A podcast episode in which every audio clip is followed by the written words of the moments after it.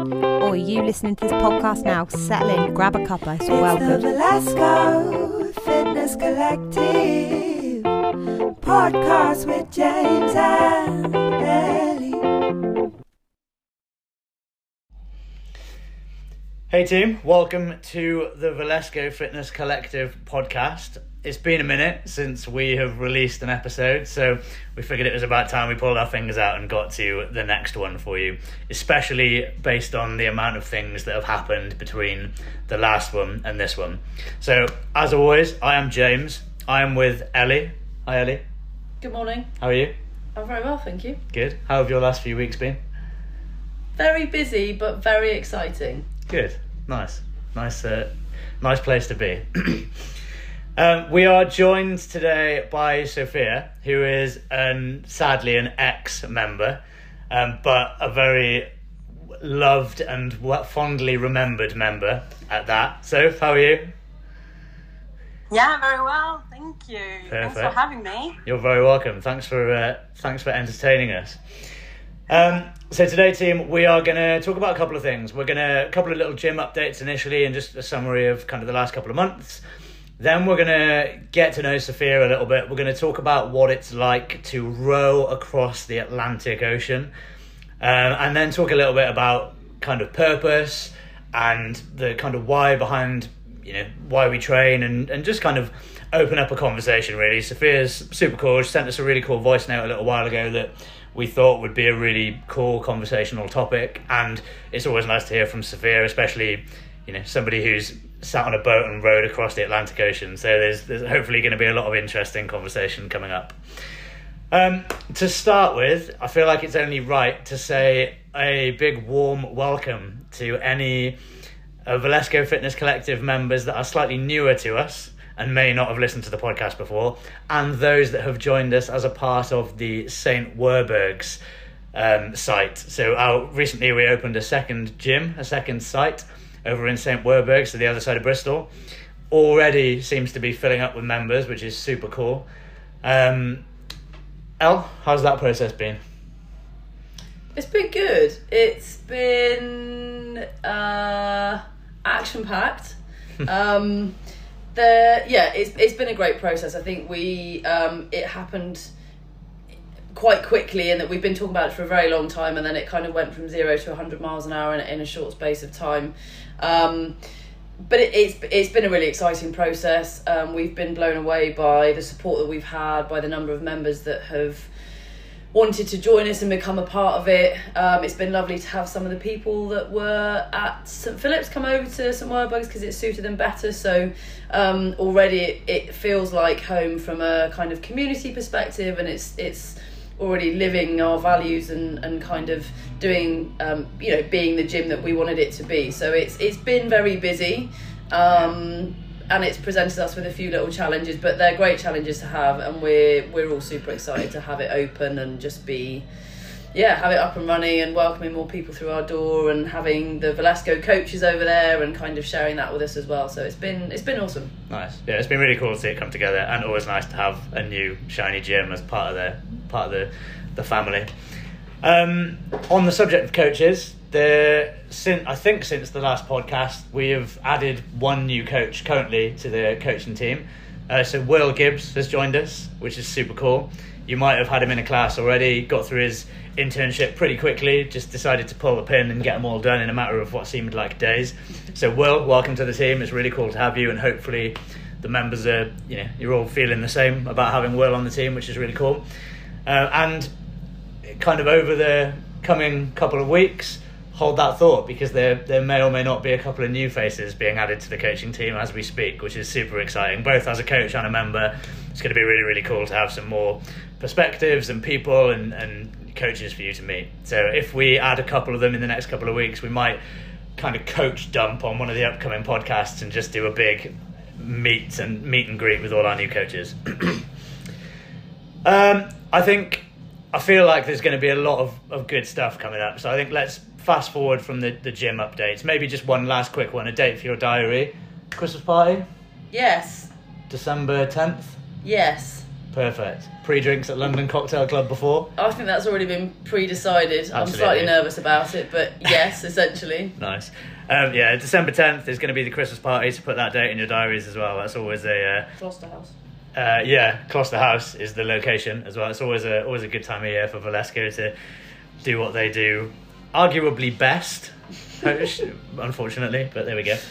Right, Sophia, everyone's heard enough of our voices. How are you? Where are you calling us from, first of all? I'm very well, thank you. Good. Um, wind standing fair. I'm in Spain at the moment. You're in Spain, sunning up. Precisely. You seem to have uh, you seem to have been bouncing all over the globe. Where have you been in the last kind of couple of months? Uh, yeah, I have. Um, so I've been working in the Caribbean. I was in the Bahamas for a few months since sort of the beginning of the year, and then I was like a bit further south in uh, the Caribbean, in like Grenada and Saint Vincent and the Grenadines, and I got back to Europe couple of times for my best mate's wedding, and then just to like basically express visit because I didn't really know when I was going back to the UK, and uh, now in, in Spain for a month. Um, yeah, I wasn't planning on being here that long, but hey, it happened. Yeah. Hey, what what can you say when your when your life revolves around the Bahamas and the Caribbean, ending up in Spain for slightly longer than you planned? Doesn't sound doesn't sound too bad. It's really not too bad at all. Nice. It's quite the opposite. Yeah, yeah. No, I can imagine. Um, cool. So we tend to enjoy asking our guests just a couple of standard questions. So we're going to ask you two things. The first question is what really grinds your gears. What if if you could pick one thing to put into room 101? What would it be? We've had all sorts of things. We've had peanut butter. We've had Greta Thunberg. We've had people training with their tops off. We've had an array of different things that may or may not have been allowed to go in. I was Greta Thunberg was vetoed for me, but I'm still sticking by it. what what would your room 101 thing be? Oh wow, just one thing. Um, Just one thing. Also, excuse me, but who said peanut butter? Because we need to have a word. Yeah, I know. I don't remember who said it, but somebody somebody's put peanut butter in there at some point, which was very, very controversial. We're not friends with them anymore. Obviously, not invited to the gym anymore. Yeah. Um, I'd say people that can't back their arguments.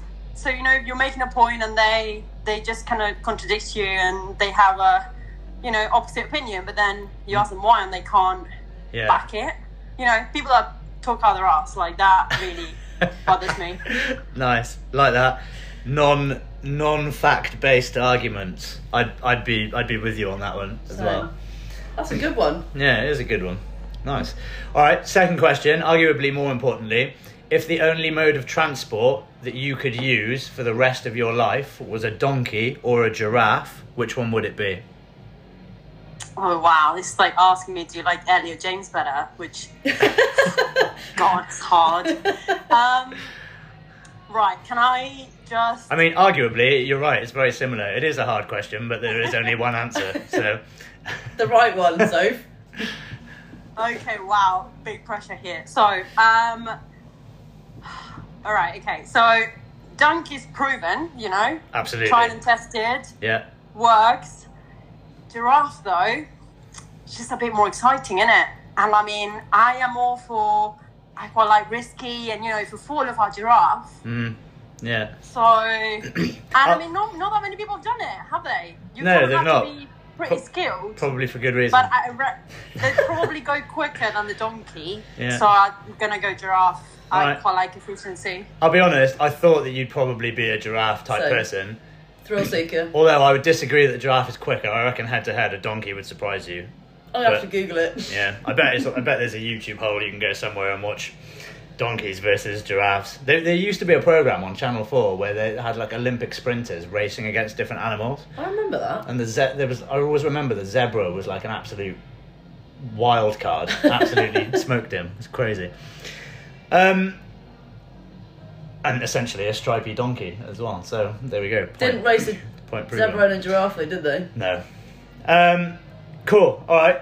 Thanks, Soph, for your valuable input on those two uh, topics that people. That's all actually people tune in for is those two questions. So um, we'll see the we'll see the ratings drop after this. But um, okay, cool. So the reason we've got you on is because as part of a team of four, I mean, pretty impressive anyway, but as part of a team of four, you rowed across the Atlantic Ocean, what, two years ago? Uh, yeah, we started December 2020, so coming up to God, coming up to two years. That is crazy. Just uh, the thing that amazes me about it as well, right? Because my, you, well, you, you, you know what I'm about to say. The, the people listening won't. But my sister's boyfriend Gareth, he also rowed the same race, didn't he? But in a different category. And the thing that I found most, not well, not most impressive about it, obviously, but one of the things that I just found crazy was that it's over. It's literally over Christmas and New Year. So you spent Christmas 2020 and New Year literally with three other people in the middle of the ocean on a boat eating vacuum packed food, right? Uh, yeah, pretty much. I mean, we did take like six mince pies, so we each had like one and a half. That's Wow. pretty brilliant Christmas treat. Treat yourself, yeah. One and a half mince pies. That is mad. Okay, so I guess let's start with with how it all came about. Then, how obviously, you know, you didn't just wake up one morning, message your mates, and just be like, "Oh, hey, who's about? Anyone fancy rowing the Atlantic?" Lol. Like, how how did it how did it materialize? How did it come about? How how did all of that set itself up? Um, you say that, but it was not that. No, I'm joking. um, so I, when I first moved to Bristol, I joined the rowing club, and I found out there was this girl that had been a member that was planning a row off the Pacific, and she did it. And there's a documentary on Netflix called Losing Sight of Shore. I don't know if you've seen it, but one of the girls there, she was, she was a former member of Bristol, and I was Okay. like, oh my god, people row oceans, like what? and to me it kind of just brought together a lot of things i love like adventure rowing teamwork um, just the ocean and nature so i was like right okay this is for me and one day i'm going to do it and then in 2017 i got approached by a team that was planning a race and it just wasn't the right fit but i kind of started thinking about it again and middle of 2018 i just kind of I'd been going through a lot of changes. Like I recently finished, well, ended a relationship, and then I uh, changed jobs, and a lot of things had changed in my life, and it was quite pivotal. And I just kind of really needed, wanted to do something bigger with my life, and Yeah, okay. almost like regain a little bit of purpose. Yeah. And and yeah, and I just kind of decided that I wanted to start planning it. Nice. It's the uh, the ultimate break up. I need space, isn't it? Break up and then row out to the middle of the Atlantic Ocean. Um, I mean, it was it, it had happened like six months before. It wasn't like one or the, but you know, it's just like your life just kind of my life was like went on a kind of 180. yeah, yeah. Everything everything always happens at once as well, right? So what what better time to to throw an Atlantic row into the mix? Um, so what, uh, like, I think it's easy to kind of like joke about and flippantly talk about, but actually when you think about it, like talking to you about it and talking to Gareth about it, like, what are some like help help people understand it? Like how long did it take you? What were your days look look like? How did your days look? How much were you rowing? How much sleep did you get? What was your food like? How how did the actual process look? Because that's the stuff that blew my mind when I started hearing about it. Okay, so um, it's it took us 46 days. You basically row, eat, sleep, repeat, and you're just um, just trying to stay sane. Yeah. And you just need to get into a routine, and you need to sleep when you can, and avoid.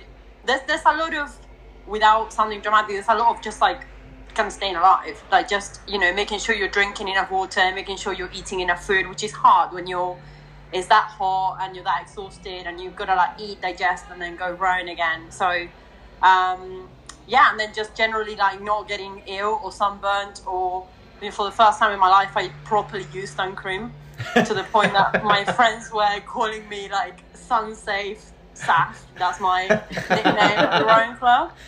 Like legit, and I was known for never wearing sun cream and being like, "Yeah, I don't burn," you know. I'm from Uruguay, and then I, you know, in the past I have, and and that was quite a hot thing for us. Yeah. Um, but yeah, I mean, it's really easy to romanticize it, like after you've done it, and you kind of talk about all the amazing things. But really, for a lot of people, you just get really bored. Um, I love rowing, I like I absolutely love it. Yeah. But there's moments when you're like, Jesus Christ, I've been rowing for 20 minutes. I got an hour and 40 to go. And there's only so many audiobooks and podcasts and playlists. And, you know, Yeah. we talked about food and boys and what we're going to do when we get back to land uh, a lot. Yeah. But you get boring days as well. Yeah, so right. um, you're eating dehydrated food. It's mainly rice with stuff, pasta with stuff. Um, but yeah, just watch all the sunrises and sunsets. Beautiful, but it's very much getting into a routine and just grinding on for however long it takes you. yeah.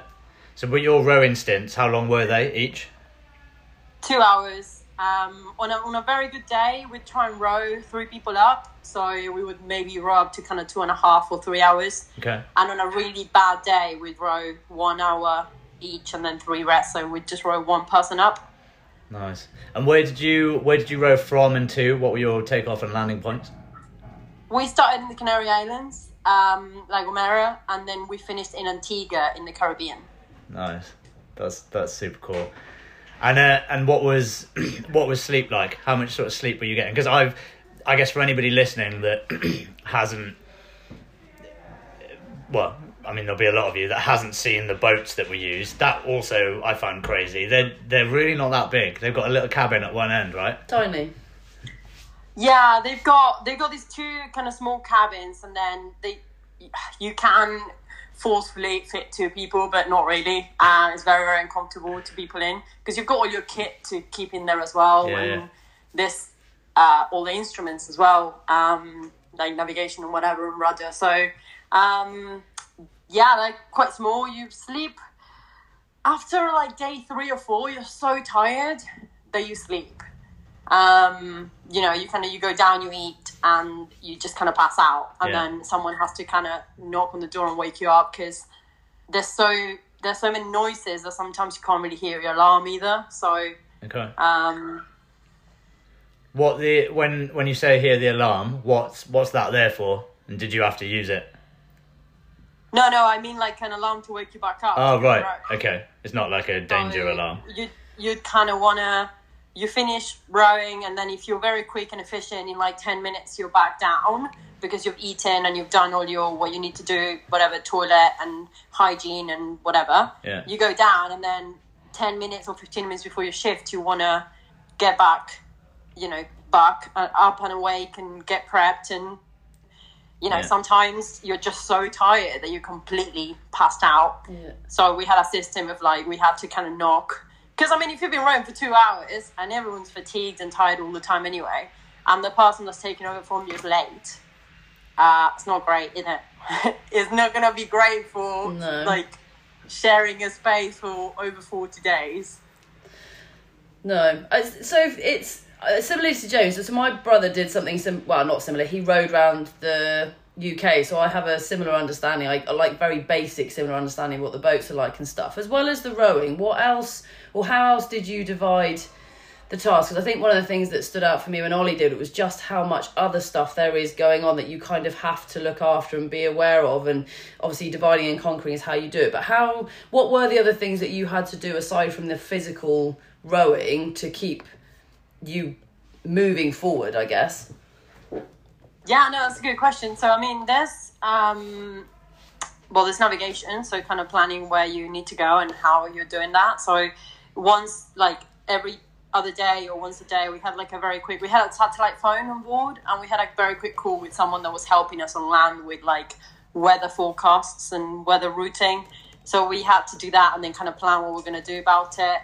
Uh, chat to the team you're making food um, you're making food obviously like various times a day you're making water to make sure you're refilled um, and there's stuff that's consistently breaking so you're always fixing stuff so things like the bearing on the wheels and the seats like corrode and you've got to replace them so you're kind of moving equipment around and um, just generally fixing stuff we we had water ingress a couple of times uh, into some of our lockers and you know you're just emptying you know, kind of hand emptying uh, water out of the out of the compartments. So yeah, there's there's stuff that's consistently Wow. going on, um, and that you just got to fix. Did you obviously the the water ingress on a very small boat in the middle of the ocean sounds quite frankly terrifying. Um, did did you have any big moments like that of like being in the middle of the ocean and thinking, what what am I doing? Like I'm in the middle of the a huge ocean in a tiny boat. Why? Um, yeah, yeah. I mean, be lying. Yeah, if- 46 I days think anyone, anyone that says no, that's done it is probably lying to you. So, um, yeah, as much as I loved it, and looking back, there's so much more positive than than kind of I guess negative or bad days. But yeah, Jesus, I had moments when I'm like, what am I doing? Um, we we had a couple of days of really bad wind and and kind of like stormy nights and and the boat flipped one night um and you know you kind of flip the boat's designed to self right. So eventually came back into position with a bit of help from us and i mean the girls were all in the cabins and they were like tumbled around and it is something that is can be quite dangerous. Lucky for us nothing bad happened. Like we lost some equipment and we broke an oar but all in all like the important stuff was safe and the people were safe which is the most important thing but yeah you get moments like that when you're like jesus christ like i can i just be dry um, you know Yeah. and safe. Like you're never really dry from the moment you go. Um, you're just the driest you get is boat dry, which is kind of damp, a little bit. You know, I don't know how you feel about the word moist, but that is probably I- the best we- word. to Yeah, we know it. we know how Ellie feels about the word moist. She's not a fan. I, I, I, I on think the that went other in my hand, 101. yeah, it did. Literally, Yeah, the word moist went into why- Ellie's that's why I 101.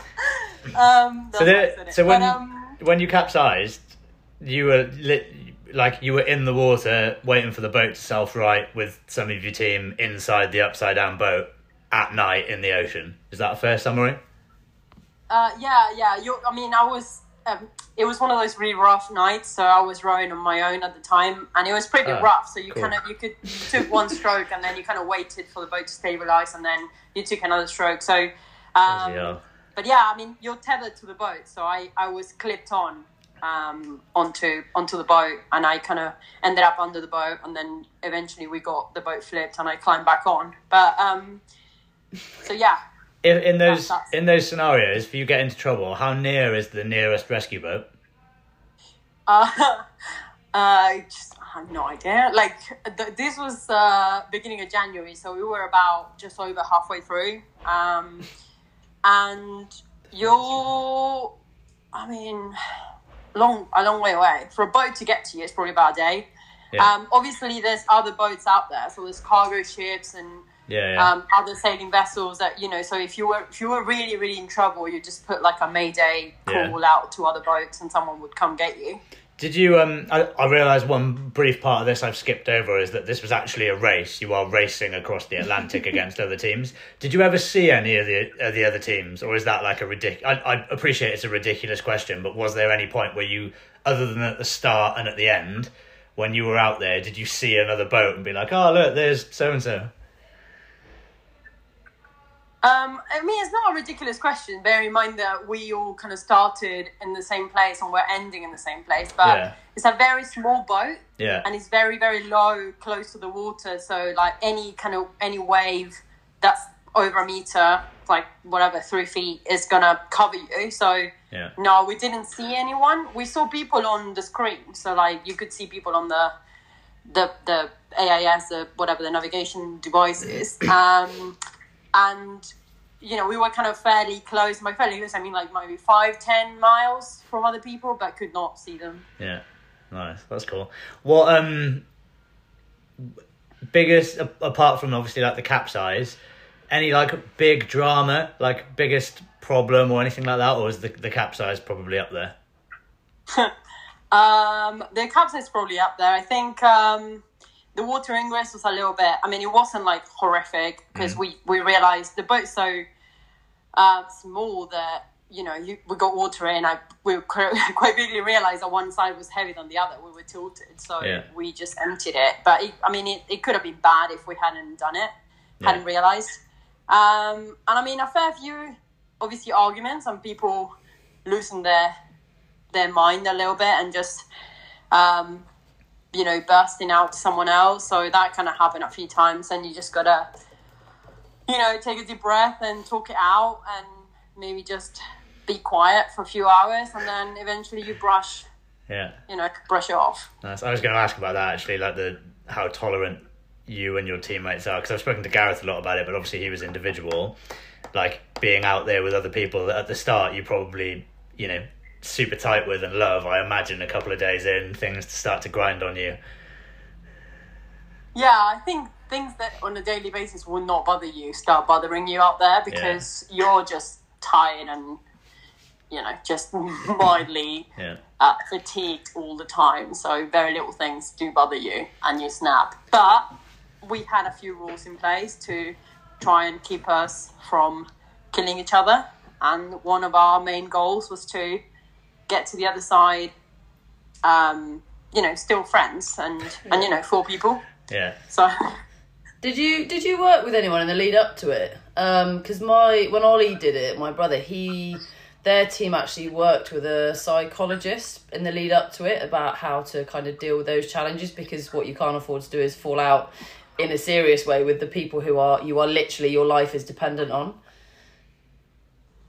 Yeah, yeah, yeah. We did actually. We uh we had a an awesome team. Uh, they call High Performance Development. They uh, they worked with England Rugby and um, they worked with loads of com- companies and stuff. But we did personality tests. Um, you know all the kind of like insight stuff and just worked on how to best communicate with people and like your strengths and your weaknesses and things like that. And we we just all happen to be very different people. Like in the kind of spectrum of, of colors, we're all kind of very much opposite ends. So, um, which is obviously good to have complement like complementing personalities and characters and, and strengths, but also makes it hard sometimes for communication. Um, so we really worked on that. Nice. Yeah, that's really cool. Uh, I've got a couple of couple of questions left about the row. so, so as I'm sure you can appreciate, people tune into this podcast for the real cutting edge, detailed questions. Um, you've mentioned it briefly once. How does going to the bathroom work? on the really important questions then. Yeah. Um, so we had a bucket. We actually had a bucket system. So we had a designated toilet bucket. So, you know, if you're number one, it's all good. If you're number two, just make sure you put water in the bucket first. and it's easier to clean. Fair Um, enough. And then we had a bucket for like cleaning. And then we had a spare bucket, which thank God we did because, and I'm going to take the blame here, but I lost the official toilet bucket just before Christmas. So we, we were down to two buckets. And then we lost a second bucket when the boat flipped. So we were down to the only one. And uh, everything else had to be done with like bottled waters and like we had this dry bag that we kind of made a bucket out of. Okay. So I made it work. I mean, you said the capsize was up there with biggest dramas, but going down to one toilet bucket, I think that's that should make the short list as well. Definitely was uh, worrying because we lost the second bucket. I think the capsize was like 10th of January and we came in on like the 27th. So so 17 days with no backup toilet other than maybe like jump in or you can't really squat off the side. That'd Yeah. be yeah, it's a bit dangerous. So Yeah. no, it was good. We made it work. Nice. Oh, fair play. Most memorable bit. What was your favourite bit of the whole process?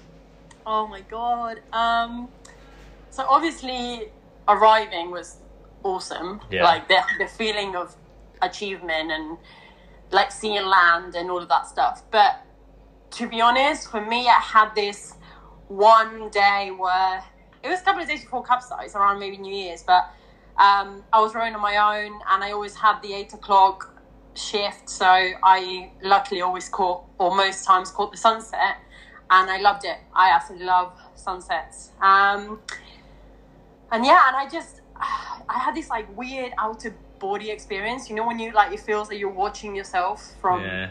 from from uh, from far away, and and I was, I don't know, I was just pretty, I guess like reconsidering all of my life choices, including the row. But Yeah, right. um, just being amazed, and I felt so small and vulnerable, and uh, but you just have this really amazing connection with.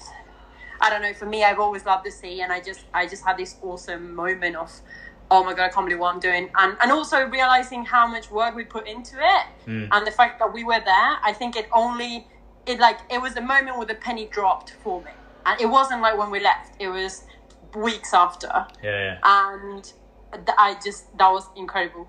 Nice. That's really cool. You're like a modern day Moana. Yeah, I mean, maybe. James's favourite Disney film. Oh yeah, Thank absolutely. Sh- should be everyone's favourite Disney film. The best He Disney is film. so hardcore. The fact that she can navigate by touching the water and feeling the temperature of the water, I Yeah, mean, right. that is life goal for me. Yeah, for sure. it's like the perfect film. It's Disney and it's got The Rock in it. What more do you want? Yeah, exactly. I Um, mean, I'm sorry, the soundtrack is fantastic. Oh, the soundtrack is what makes the movie wild. So good. Um, Uh, question about when you came back to land then. Like, you're obviously fairly active in the aerobic sense, rowing for like, you know, two hour blocks multiple times a day. How, how did, is there any like weird scenarios that you didn't expect when you got back on land? Like, did you have mu- like muscle atrophy? Was you how did the body feel? Like, I'm imagining rowing for that long, you must have had like, I mean, I'm not even going to refer to it as DOMS because si- 46 days of, of rowing. do you know what I mean? Like, was there anything Yeah. you weren't expecting, or was it all expected? Like, how did that work? How was the body coming off something like that? Uh, okay, so to be honest, there was there wasn't necessarily like, oh, I'm expecting all of this or I'm not expecting all of this. But Right. I we talked to a lot of people that had done similar things, or you know, just you, you're aware that you're probably going to lose a lot of muscle mass, and I was I was weak, and for the first time in like as long as I remember, I had what I for for me were skinny, weak legs, and Yeah. I'd lost my quads because you're obviously you're always moving. You're pushing with your legs. You're pushing with your arm. You think you're working those muscles, which you are, but you're in such a calorie deficit that your body starts eating up into your muscles, and your biggest muscles are your glutes and your quads, right? So that's the first thing that kind of starts going. So for me, I've always had a big bum, and it was smaller, and Yeah. I was like, oh my god, what is going on? um, don't worry, it didn't take me that long to obviously stuff when I got back, and I immediately got, you know, back to normal size. But Yeah. yeah, I um, I was bigger on my upper body than I was on my lower body, um, and just general like weakness. I couldn't really pick up weight that for me was, I guess, quite easy before, and um, I found that quite frustrating, obviously. But yeah, it just my muscles were just um, weak and, and, and very fatigued, and my grip actually, I couldn't really. I really struggled to close, like fully, kind of make a fist, because you're consistently holding the oar, and like your your your I guess fingers and your hands atrophy in that way. Um, and so it took me up like probably a couple of weeks to be able to make a full fist and gain like full mobility of my fingers and my and my hands. Nice. That's yeah. That's great because you just see, like I would assume your grip would be fine, right? Because you're gripping onto the oars, you you know, you're pulling regularly. But yeah, it's it's crazy just to hear about some of the stuff that you know getting back onto land. Was it weird, like walking and stuff again? Yeah, yeah, definitely. I uh, I got off the boat and then there was this little platform we had to stand on, and I tumbled like I I took a step and I just I almost fell off. It was very very weird because you're not really walking fully standing up uh, on the boat ever. You're kind of always holding onto the side or kind of slightly bent um, because the boat's so unstable. So first I'm fully upright and walking in 46 days. Yeah, that is yeah, just it just crazy. Just you can't really when you start to like put it into perspective and you start to think through it. like I know some of the prep you were doing right in the gym, you were doing you were like regularly rowing like what eighteen. I, I remember one day coming up to the Mez and you were just sat on the row. It looked like you'd been there for ages, and you were like in the middle of like an eighteen k row. If I remember that correctly, like there was regular stints of that right in preparation. Yeah, so actually the the the year, well, that year, I was still rowing for uh, City of Bristol, and um, with the winter work, it's a lot of miles, and it very much mirrored the kind of training I needed to do as well. Like, I mean, you're building a lot of muscle, but you also want to sit on a rower and be able to just sit for two hours at a time consistently. Yeah. Um, so yeah, we did this like 18 by 18k before Christmas in 2019, um, which I loved, by the way, obviously. But um, yeah, it was it was very big 18K. kind of part of it. That is mad. Like, the, I think that's the like in the world of rowing, it's probably not p- pretty, you know, not particularly ridiculous. But I think for a lot of the people listening, you know, I when I row a five k, I get bored, and that's like, you know, what twenty minutes worth of rowing. Like, 100%. I once sat on the rower at my house for an hour and was like, oh yeah, I've done like, I don't even remember what I did on the rower. It was like 50, around 15k. And I was just like, God, I've just rowed for an hour. That's crazy. And I've done it like, that's probably the only time in my entire life where I've sat on a rower and done a stint longer than 30 minutes. And like, when you just put that into perspective, you literally did like more than that every day for 18 days. And then on the actual row itself, 46 days worth of two hour stints is just crazy. I I don't think any amount of ocean landscape would would take my suffering away when it got to that level. Hundred percent. I mean, having done, we did a fundraiser in here when Ollie did his row, and we did two hours on, two hours off for twenty four hours, and that was. I thought that was totally savage. and It knocked me out for about three days. So to, uh, my main, yeah, I can't even bend my brain around what you achieve, which is is just incredible. Um, obviously, like the the row itself, you had an amazing time, and obviously when you came back, there were you talked about the the moment that stood out for you as being the best was the one um, aside from the sunset was actually was landing was seeing people was kind of realizing your achievement and kind of i guess riding the high of that for a while. Um, zoom forward to the which obviously was on social media and we knew that you'd done, done it. Zoom forward a little bit. I think the next time you and i really had a conversation or i heard from you soph was was a was a voice note you left me and i think you left james a similar one about being in a very different headspace and you'd listened to a couple of the other podcasts and we're almost in a you'd ridden the wave of being really high on on the achievement and had kind of it swung the other way. Do you do you want to talk to us a little bit about that? About the post row and how how you felt and what happened after that Yeah, of course, hundred percent. Um, have you got all day? Because um, We I'll, do. I'll try and be as concise as possible. Um, no, to be honest, the whole like the landing was awesome. They, they're arriving, they're getting to the finish line, and you know we got to land and and we all hugged it out, and we were like super happy with what we'd achieved. But for me, it didn't actually last. The feeling it was awesome. Like I went to Uruguay, and, and Uruguay is a very small place, and it was like a really big deal, and I you know, there was just a lot of buzz around it, and I think I was in that noise and I couldn't really escape it. But I very, very quickly started, I think, questioning everything in my life. Like I think for me, it was quite, it was bound to happen. I'm not, I'm not gonna like It's not like, oh my god, I had this life changing experience on its own. I think for me, I've maybe uh, always been this more adventurous person, and I wanted to do something else uh, also with my life. But it was definitely a trigger, and I came back and I had this massive breakdown of, oh my god, I am not in a good place. I'm not happy. Something's not right, and I decided that I needed to make a change. And instead of you know like a normal person just make small changes and progressively, I just changed everything, and I quit my job and I sold what's essentially 95% of my stuff and I left and I went to Spain. I had some friends working on sailing boats as like sailing captains and they were like, just come out here and we'll figure it out. And I went and I then just essentially started what's now, well, today, what I do for a living, um, at least for now.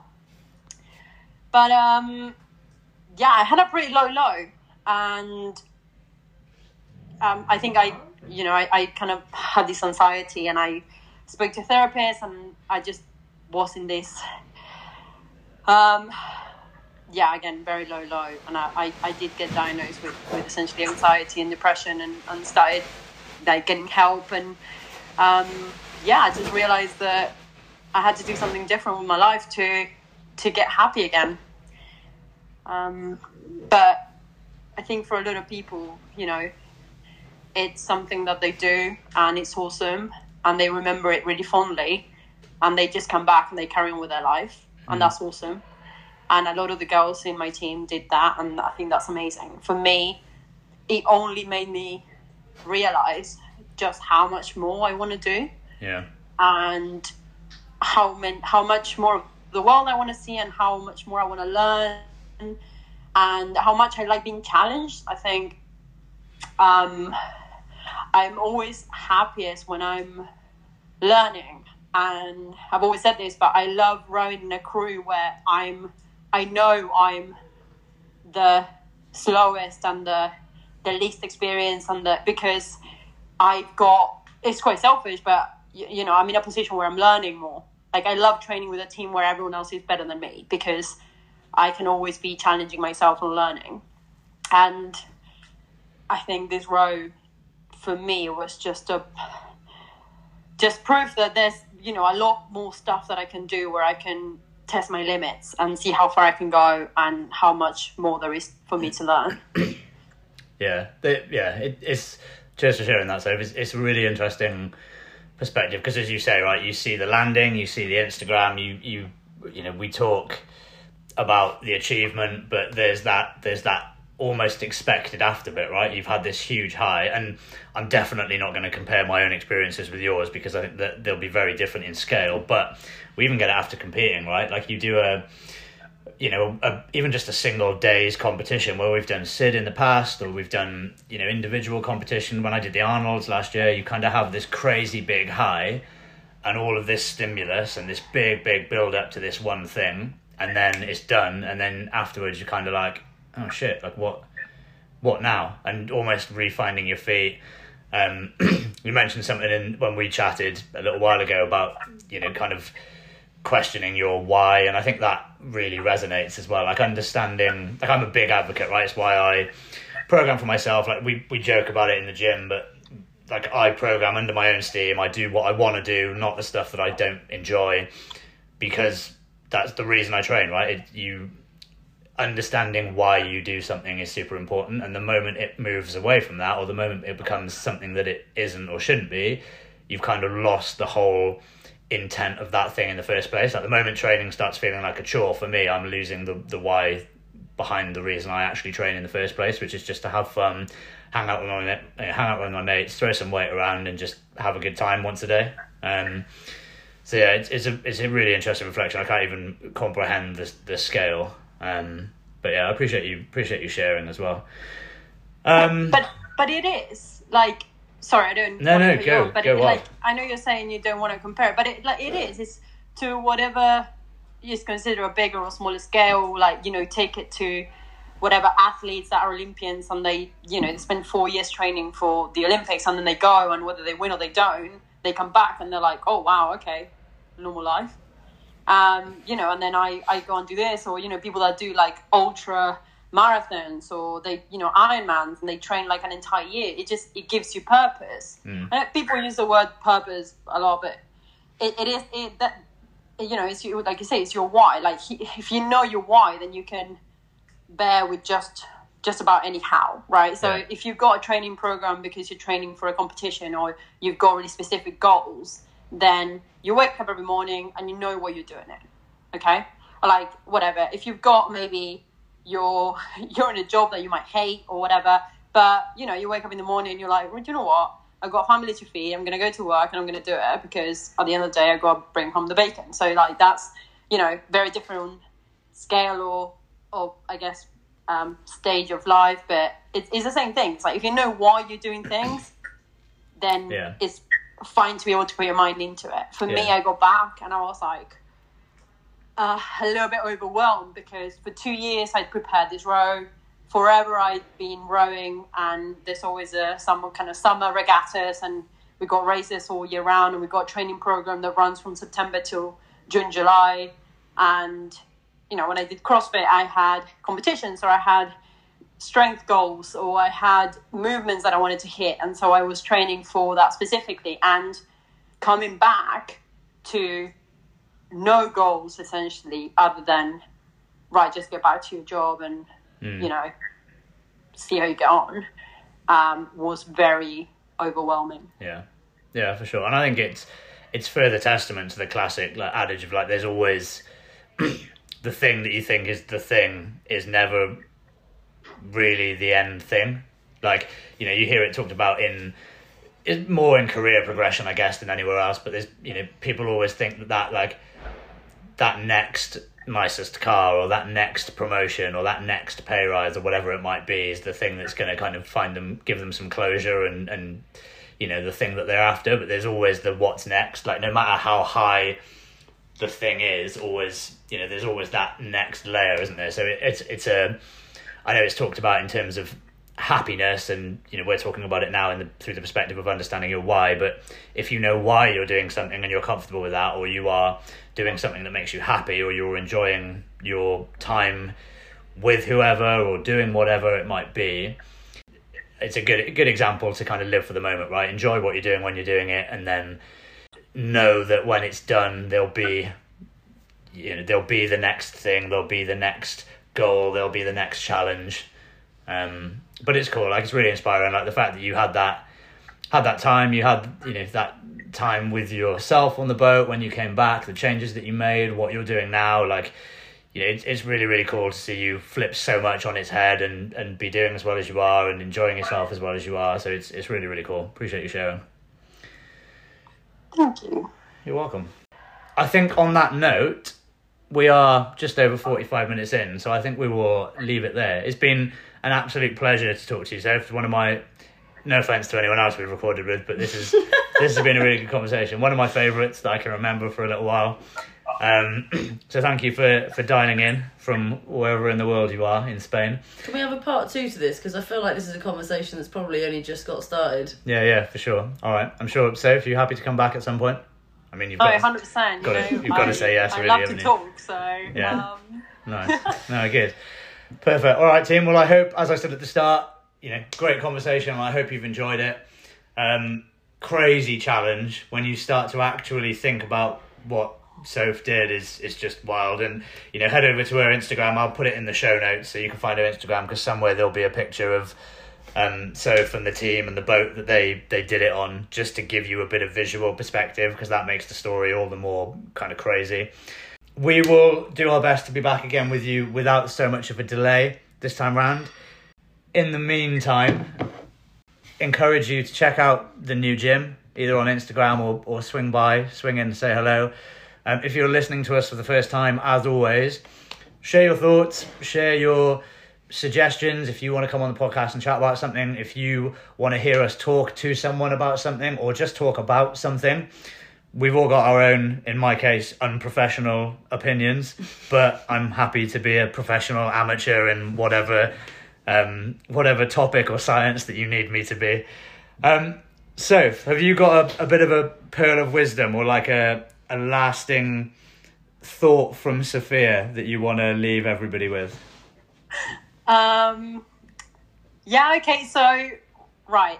You're, I love what I'm doing now, Yeah. but I think it's pretty safe to say that I, you know, I got, I've got good days and I got bad days, and, and, and I think, like, at least for me, and I think it's for everyone, you know, everyone's just always just trying to figure it out, okay? So it's not, this is not me being like, all right, you know what, you're not happy, just quit your life and, and do a 180 and Yeah, just yeah. completely leave everything behind. Like that's not the, you know, that's not the message. But, um, you know, actually Stu said this to me, but he was like, if you're not happy with something, then, you know, change it. Like you are the one that has the, the tools and is in the, in the driving seat to make that change. So it, you know, for me, it took a lot of courage and it took a lot of whatever, having a mental breakdown and doing it.